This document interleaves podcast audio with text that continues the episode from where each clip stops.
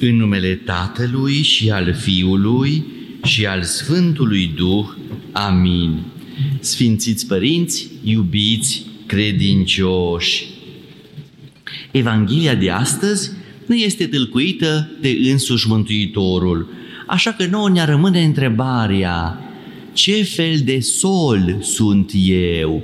Adică sunt un sol mănos care rodește? Sau din potrivă pot fi primele trei variante de sol, adică oameni cu o indispoziție spre formare interioară spre Dumnezeu, spre religie și atunci cuvântul, chiar dacă îl aud câteodată, nu aduce rod în ființa mea, în inima mea. E mare lucru să ne punem noi această întrebare în această zi și în contextul de astăzi. E adevărat că ne putem întreba și la nivel general, ce fel de sol e omenirea în general, pentru că vedeți, trei variante de sol care nu își împlinește rolul, nu rodește. Foarte importantă în Sfânta Evanghelie ideea de rodire. Dumnezeu vrea să aducem rod și de fapt aducând rod devenim noi fericiți și împliniți, ne împlinim scopul și facem fericiți și pe cei din jurul nostru. Să ne întrebăm deci astăzi, această duminică, fiecare în parte, în ce măsură aducem ro- rod noi personal, dar și în ce măsură Oamenii în general aduc rod. Și astăzi aș dori foarte pe scurt noi să înțelegem ce se întâmplă și la nivel internațional. Am observat că foarte mulți credincioși, creștini ortodoxi, nu înțeleg ce cu Vâșia Gaza, ce cu Palestina, ce cu Israelul, de ce există oameni cu atâta putere de a urâ, încât vedeți distrug familiile, viețile altora, intră plin de ură, împușcă, distrug, se retrag. Ei, foarte important să știți, să înțelegem că este un teritoriu special, acesta noi îl numim Țara Sfântă, dar e un termen așa generic pentru că acolo e și statul Israel, e și statul Palestina, noi înșine l-am recunoscut românii în 1988 și o confruntare de fapt ce la rădăcină? La rădăcină vedeți problemă tot religioasă, din păcate, oameni care n-au ajuns la Dumnezeul dragoste. S-au oprit pe parcurs, la alte etape preliminare, Dumnezeu reguli, Dumnezeu interdicție, Dumnezeu porunci și n-au ajuns suficient de adânc, în sensul că, în sensul că țara e sfântă pentru că acolo a pășit, a trăit Mântuitorul, nu neapărat că locuitorii ei de astăzi sunt sfinți. Și Știți cu dumneavoastră cu toții momentul acela traumatic colectiv, când în 1947-48, după ce am observat la nivel internațional, s-a observat că 6 milioane de evrei au fost omorâți de Hitler, au fost arși în cuptoare, s-a luat decizia să fie totuși un stat al lor, pentru că nu aveau un stat anume pe acest teritoriu, erau împrăștiați cât, e, cât este lumea. Și s-au luat hotărârea să li se dea un teritoriu. Li s-a propus chiar și Madagascarul, cu o insulă în zona în Africa. Și ei au spus, nu, nu, pentru că noi în Biblie, totuși Dumnezeu ne-a promis un alt pământ. Pe acela l-am dorit. Și atunci, într-adevăr, la nivel internațional s-a hotărât ca, vedeți, în actualul, actuală, actuala teritoriu numit Țara Sfântă Palestina, să li se dea regiunea, zona în care ei să și întemeie, să aibă un stat cu structură politică, problema e numai că, vedeți, era locuită de palestinieni, de alții de sute de ani. Și atunci aceia o parte s-au retras în fâșia Gaza, o parte dincolo de Iordan, altă parte au rămas totuși unde erau și a apărut acest conflict, vedeți, între două popoare, fiecare proclamându-și dreptul.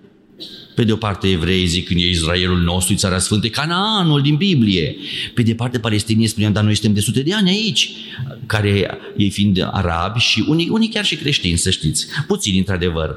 De aceea apare acest conflict astăzi. Sau o altă nuanță care e bine noi ca și creștini ortodoxi o cunoaștem, templul sfânt al poporului iudeu, cerut de Dumnezeu însuși, prezent în Vechiul Testament, a fost distrus dar pe locul lui s-a construit cu după sute și sute de ani Moschea lui Omar, o știm cu toții, care e cupola de aur, orice vizitator în Țara Sfântă vede cupola aceea aurită, chiar un, unul din simbolurile Ierusalimului.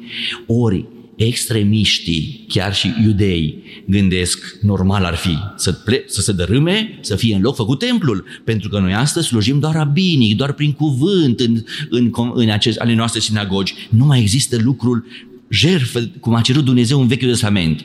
E adevărat că noi am spune astăzi, n-ar fi ridicol să se rea înceapă jerfiri, ceva de cu multe sute de ani în urmă, complet incompatibil cu civilizația de astăzi.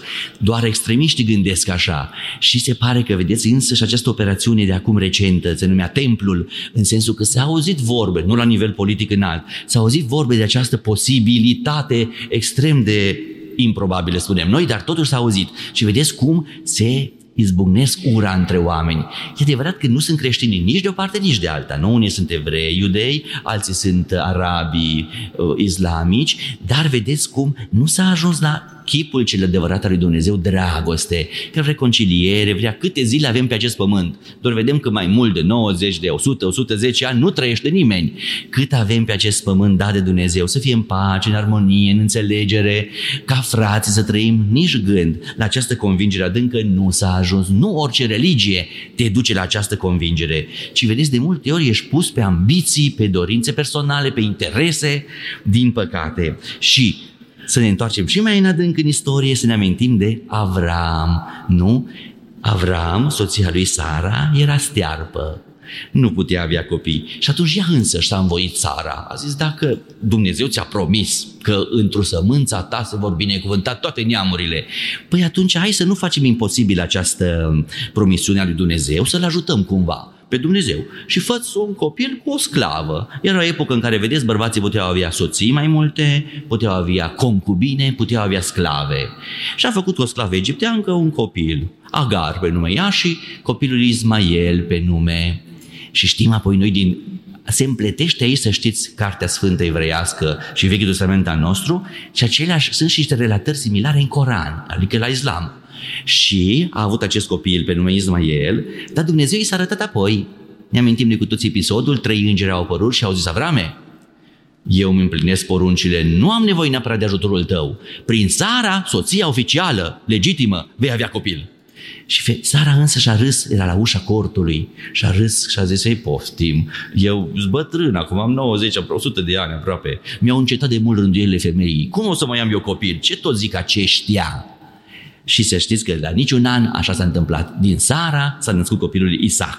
Ei, Isaac are de drept urmaș poporul evreu, din care noi creștinii ne-am înmulțit, știm cu toții promisiunea divină, că vom fi într-o sămânța ta să vor binecuvânta toate neamurile pământului. Domnul Hristos a venit din acest popor, iar din Ismael, fiul sclavei, aceste popoare arabe musulmane, care și ele sunt numeroase, destul de numeroase. Și să știți că, de fapt, Dumnezeu apoi, când a văzut că sclava împreună cu fiul ei a fost izgonit, i s-a arătat și a spus, nu te necăji, că și tu vei fi neam măreț, neam consistent pe acest pământ. E fi tată multe popoare. Și într-adevăr este. Ca și când vedeți Dumnezeu în dragostea Lui și în dulceața Lui, pe nimeni nu vrea să-L vadă mâhnit.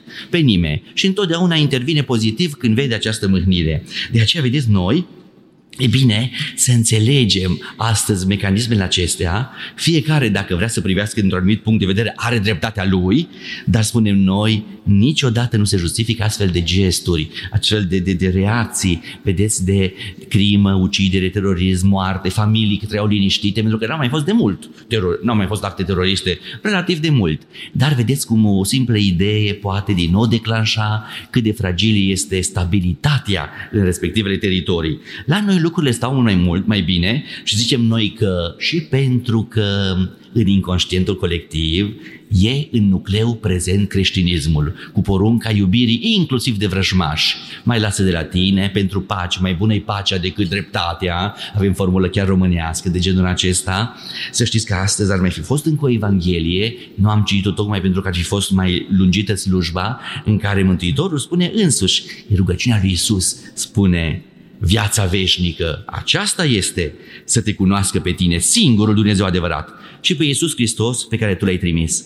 Adică, cunoscându-L pe Domnul Hristos și invitația, porunca chiar la iubire, ne sfințim pe noi înșine, ne, ne înnoim lăuntric și rezolvăm problemele sociale, nu? Și de colectivitate și de comunitate.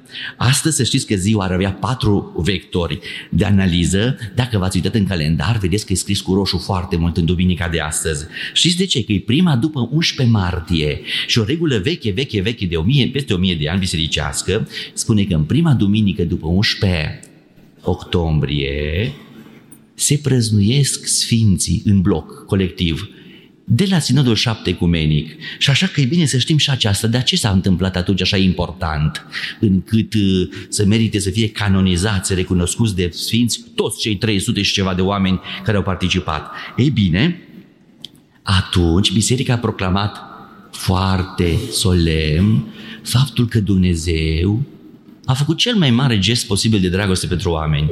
S-a făcut om știind că va fi omorât și a intrat în materie. Vezi, biserica noastră ortodoxă e foarte atentă la atingeri, la materie, la nu pupăm icoanele, pur euaristia, materie sfințită, vrem să o înghițim, știm că ne face bine, sau ieri a fost Sfânta Parascheva, moaștele, știm că materie transfigurată, sfințită, pentru o viață curată dusă de respectivul, de subiectul. Și dacă ne atingem cu mâna sau ne apropiem doar, o energie pozitivă ne pătrunde, care ne dăruiește pace, armonie, înțelepciune în reacțiile de zi cu zi, ne dă sănătate și vedeți, ortodoxia e foarte atentă la această sfințire și coborârea Dumnezeu în materie. Ei bine, și în epocă au fost, uh, au fost uh, mișcări de masă foarte violente, soldate ca acum cu moarte de om, spuneau că nu-i voie să faci asta. Nu-i voie pe Domnul Hristos să-l faci, să-l desenezi, pentru că de fapt uh, e interzis, că e un început de idolatrie. Biserica spunea nu, pentru că om fiind, poți să-l desenezi, poți să-l pictezi. Cum ar, de ar fi fost tehnologia avansată de astăzi atunci, l-am fi filmat pe Mântuitorul, i-am fi făcut fotografie, pentru că a fost om real, nu nălucă. A fost o Dumnezeu coborât în materie. Și de aceea, vedeți, astăzi Biserica spune să-i prăznuim pe acești Sfinți Părinți care au decis care au proclamat public acest mare adevăr că Dumnezeu s-a făcut om, s-a făcut materie pentru noi, pentru recuperarea noastră și a vrut să ne sfințească. Și ultima învățătură, a patra care vreau să o pun la inima dumneavoastră, este cea desprinsă din viața Sfântului Lucian. Vedeți, din când în când se potrivește ca Sfântul Lucian să fie prăznuit duminica cu roșu, deci o sărbătoare mai mare decât de obicei. Și știm noi câte derivate nu sunt Lucian, Luciana, Lucica, câte lucii, câte nu variante ale acestui nume deosebit, care de fapt în esență vine de la luce, de la lumină, cel care emană lumină. Și cine a fost Lucian? S-a născut în Samosata și un preot diferit de Lucian de Samosata, mare, orator, străvechi. Și a întemeiat o școală catehetică și de formare a creștinilor, la care, la care au studiat mulți din viitorii episcopi ai bisericii în regiunea respectivă din Antiohia. Dar sub aspectul pe care bine să-l reținem cu toții este că fiind prigoane, 9 ani a stat în închisoare, a zăcut și ca să-l tortureze, era o practică în epocă, i-au sfârmat încheieturile mâinilor și ale picioarelor și atunci, ca să putrezească așa, deși era viu, era viu.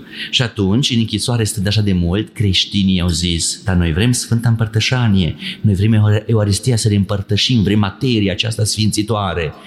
Și ce s-a întâmplat? El nu mai putea lucra cu mâinile și picioarele și a zis, nu-i nimic, faceți voi pe pieptul meu, că mi-asum ca preot ceea ce se întâmplă și e liturgia sfântă și Euaristia pentru mântuirea voastră. Și așa s-a întâmplat, să știți, și a murit apoi el într-o zi de 15 octombrie anului 312. De aceea, vedeți, luând în calcul toate aceste elemente, să conștientizăm că e o zi importantă astăzi, să ne dea Dumnezeu înțelepciunea de a merge la esența lucrurilor, adică la lucrarea, la descoperirea lui Dumnezeu ca iubire infinită în viața noastră și împărtășirea de energiile Lui supranaturale. Amin. Slavă Tatălui și Fiului și Sfântului Duh. Amin.